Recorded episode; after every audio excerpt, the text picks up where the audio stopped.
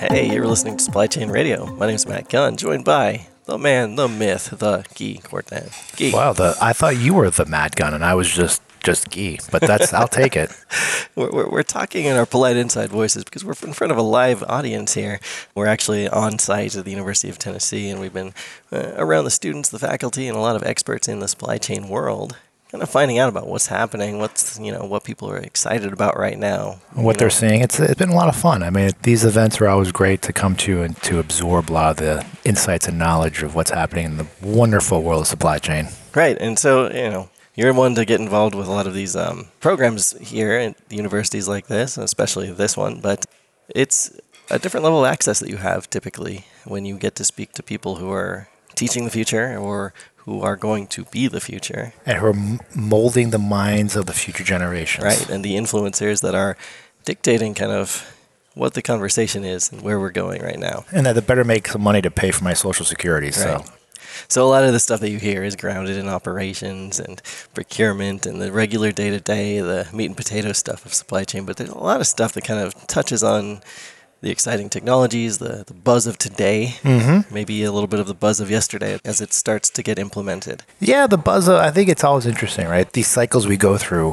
when it comes to generating new ideas and thoughts, which I think is good, right? It's very healthy to keep thinking about the future, but sometimes we sort of get lost in the, the shuffle of it all and we don't realize that we don't need to always come up with the new new because sometimes the new new is just made up stuff. But, anyways, I digress. I know we have a, a sort of a a path we're going to take here with our early intro ramblings. Right. So, along those lines, and, and what's new, what isn't, what's hot right now, what you know was cool a few years ago and maybe became passe. We want to go into a little bit of that, and we want to take a couple of topics and just sort of look at you know where we were with them, with all of the hype around them, what the reality became, mm-hmm. and then sort of that longer tail of these new technologies actually becoming part of what we do in supply chain. And so I'm going to introduce a couple ideas that we've all heard a lot about recently, and some of them we understand a little bit more now, or that we've seen evidence that it works, and some of them where we're still very nascent and there's a lot of buzz, but we're still kind of getting that phase of, well, is it going to work or isn't it? Right. And so those two things are the Internet of Things, IoT. Ooh, the Internet of Things. Right? Love and, it. Um, love it. And blockchain. Oh, don't love it as much, but you got it.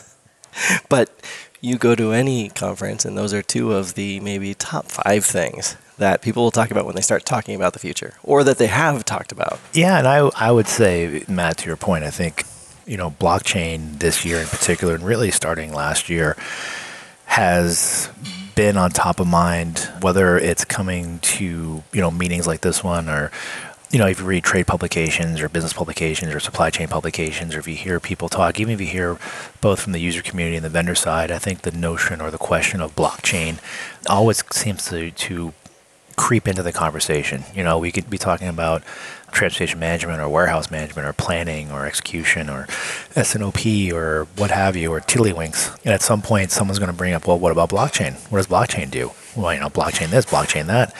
And I don't mean to downplay it. I think blockchain holds a lot of potential, and there's absolutely something that bears or is worth watching, working on, figuring out what it means. But I think, you know, to your point, what it, um, I, I, we were joking earlier. I think blockchain has become the IoT of 2017, right? If we go back two, three years, just take blockchain out and put IoT in, and everybody was talking about IoT yeah, right? I mean, Internet was, Things this, Internet of Things that. Yeah, it was a conversation. Well, all of these things in the world, and they're all going to be connected, and we're going to see them at all times, and all of that. Well, you know, getting to that point, or actually realizing the potential of that, was probably a little bit longer term of a project than just throwing out that term or starting to think around the possibilities. And yeah, exactly. I mean, like you're saying, I don't want to downplay blockchain because there's some incredibly smart people focusing and a lot of money being invested yes. in that space. Way right smarter than us. Way, yeah. way smarter than me. We're not qualified to talk about uh, perhaps the science of it or distributed ledger, right? And, the, and go into the exactly how it works and everything else. But people are really into the idea and into applying that idea to all of these mundane tasks or these tasks that are really hard to control or you know have accountability around mm-hmm.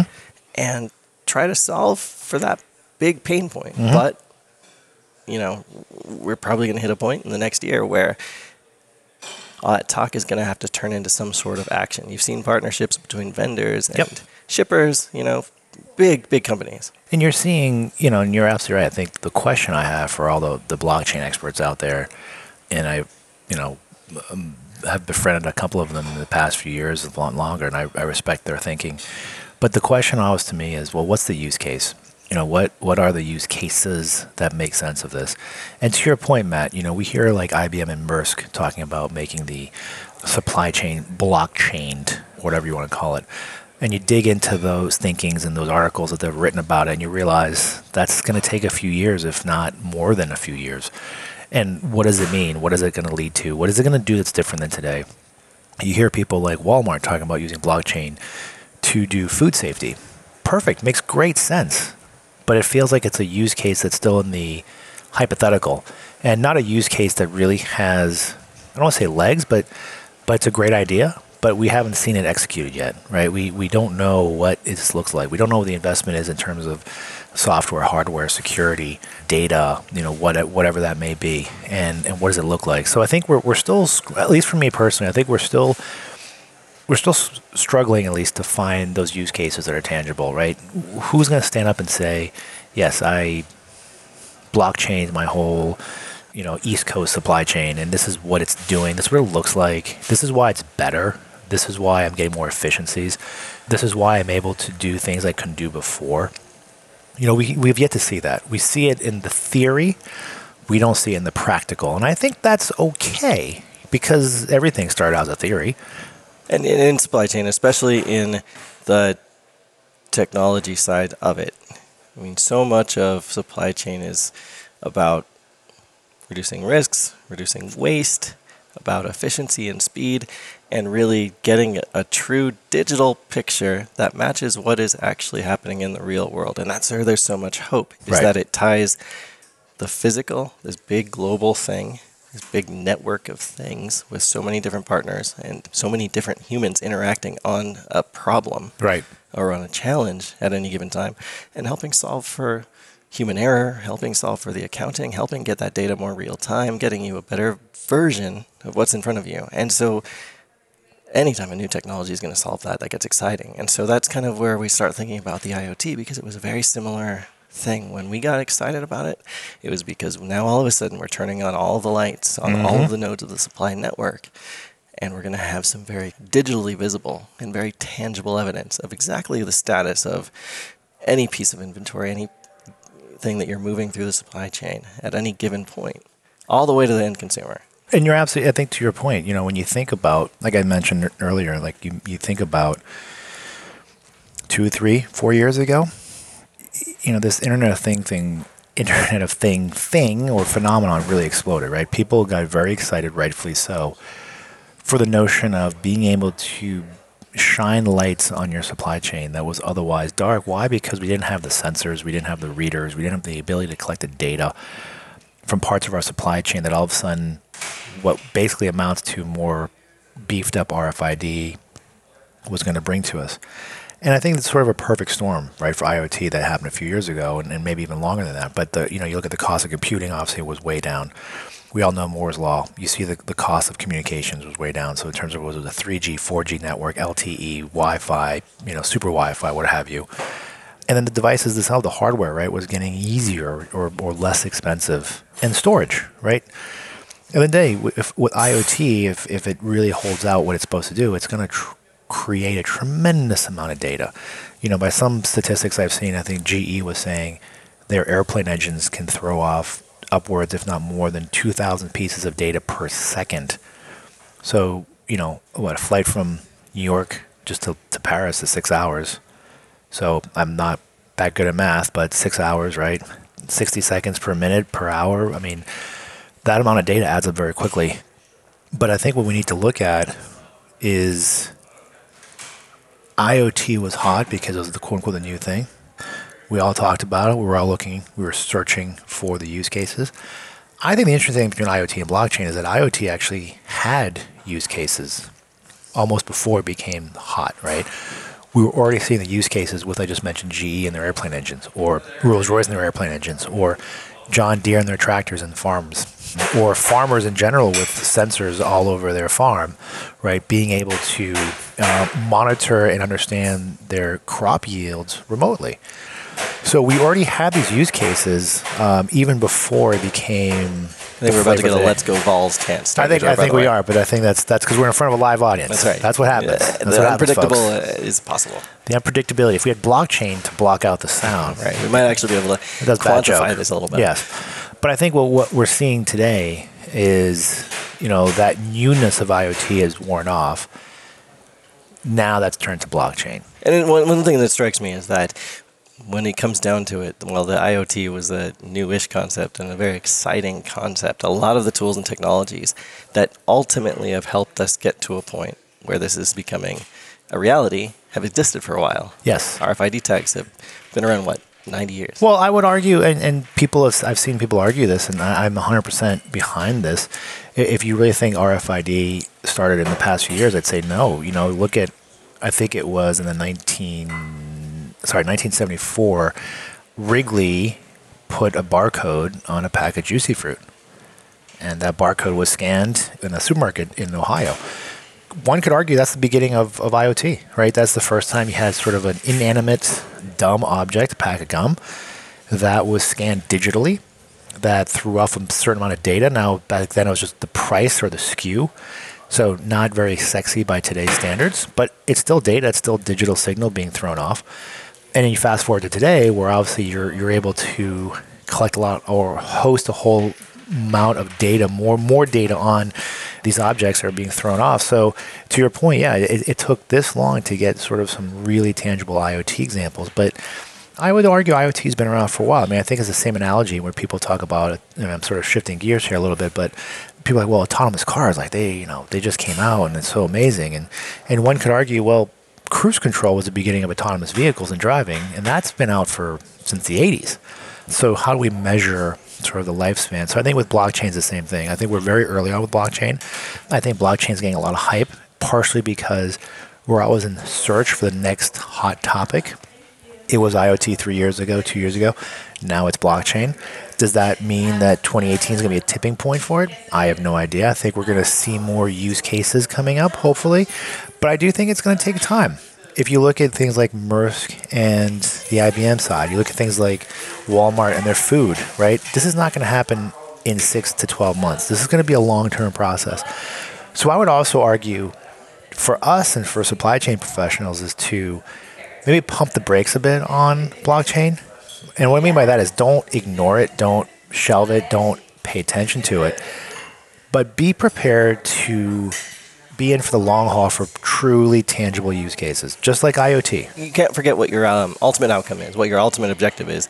And a lot of times, and when you have to get creative within working with what you've got or what's available right now, it does take a mashup, different technologies and different things, some of them old, some of them new, that ultimately solves the problem at the end of the day. And then you kind of tailor it for the need.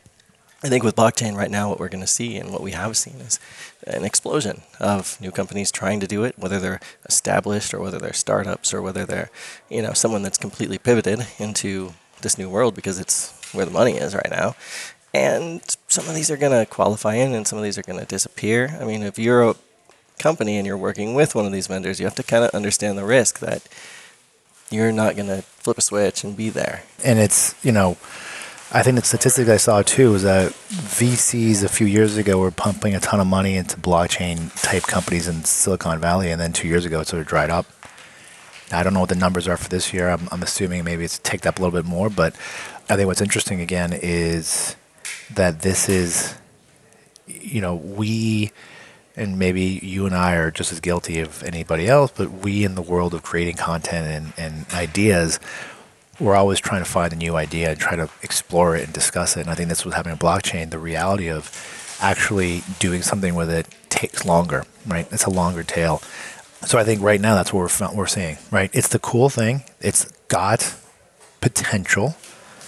We don't, in my opinion, have real tangible use cases yet that we can point to. Those will come.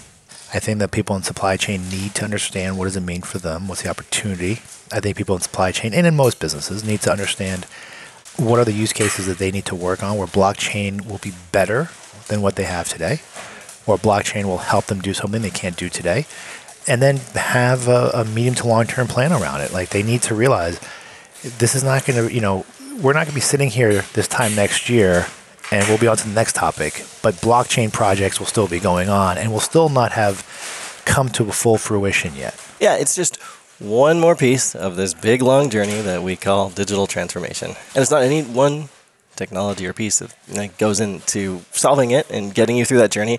And really, I mean, I know that there are people in the blockchain world who say blockchain will be the end all be all for all of your supply chain needs. Maybe it will. But the reality is, again, and what we've seen is that it's a big combination of different disciplines and technologies and practices that make you move forward somehow. And so there's no magic bullet, right? And you're absolutely right. I think, you know, we mentioned Walmart and you look back at Walmart in the what was it, the the mid or the early 2000s, right? When they were telling all their vendors and suppliers they need to RFID everything. Look what happened. You know, people put a ton of money into it. I, I remember talking to Castrol, who, you know, kitted out an entire factory providing motor oil to Walmart stores where it's all RFID'd and and you know they were struggling with issues like being able to read through liquid which wasn't happening. And what happened? Well it kind of fizzled because I don't think Walmart was able to get the suppliers to live up to the hope of RFID. But I think we learned a lot of lessons from it. I think there's RFIDs come a long way all these things. So you know I think it speaks again to this notion of what we see, what we talk about from a next generation technology, from an innovative technology, is fantastic. But we also know that the road towards getting true use cases, getting true functionality out of it, a lot of times can be a little bit longer than what we can say or theorize about. Yeah, absolutely. You just can't hope for, for that one thing that's going to change everything overnight. It is it's a big journey and control what you can and then continue working with the things that are making tangible differences today with an eye toward the future and that understanding that it may change and that these new technologies and these nascent things that we're talking about now could very well have a very big impact, yep. even if it's not right overnight. Let's be patient. Yep. Mm, and let's look at like IoT. IoT, if we look at it from the 80s or even before then, it's been around for a lot longer than just the past five, ten years. Absolutely. And so it is all a journey. You've heard it here, folks. Live. Live from Tennessee. From Knoxville, Tennessee. You know, a little bit of the flavor and the color of the place. It's been fantastic uh, doing it in front of a live audience. We really appreciate it. Yeah. For those of you who downloaded this show, thank you for listening to Supply Chain Radio. I'm Matt Gunn, joined by Guy Courtin. Find us on iTunes and the Google Play Market or your favorite podcast network. Thanks for listening.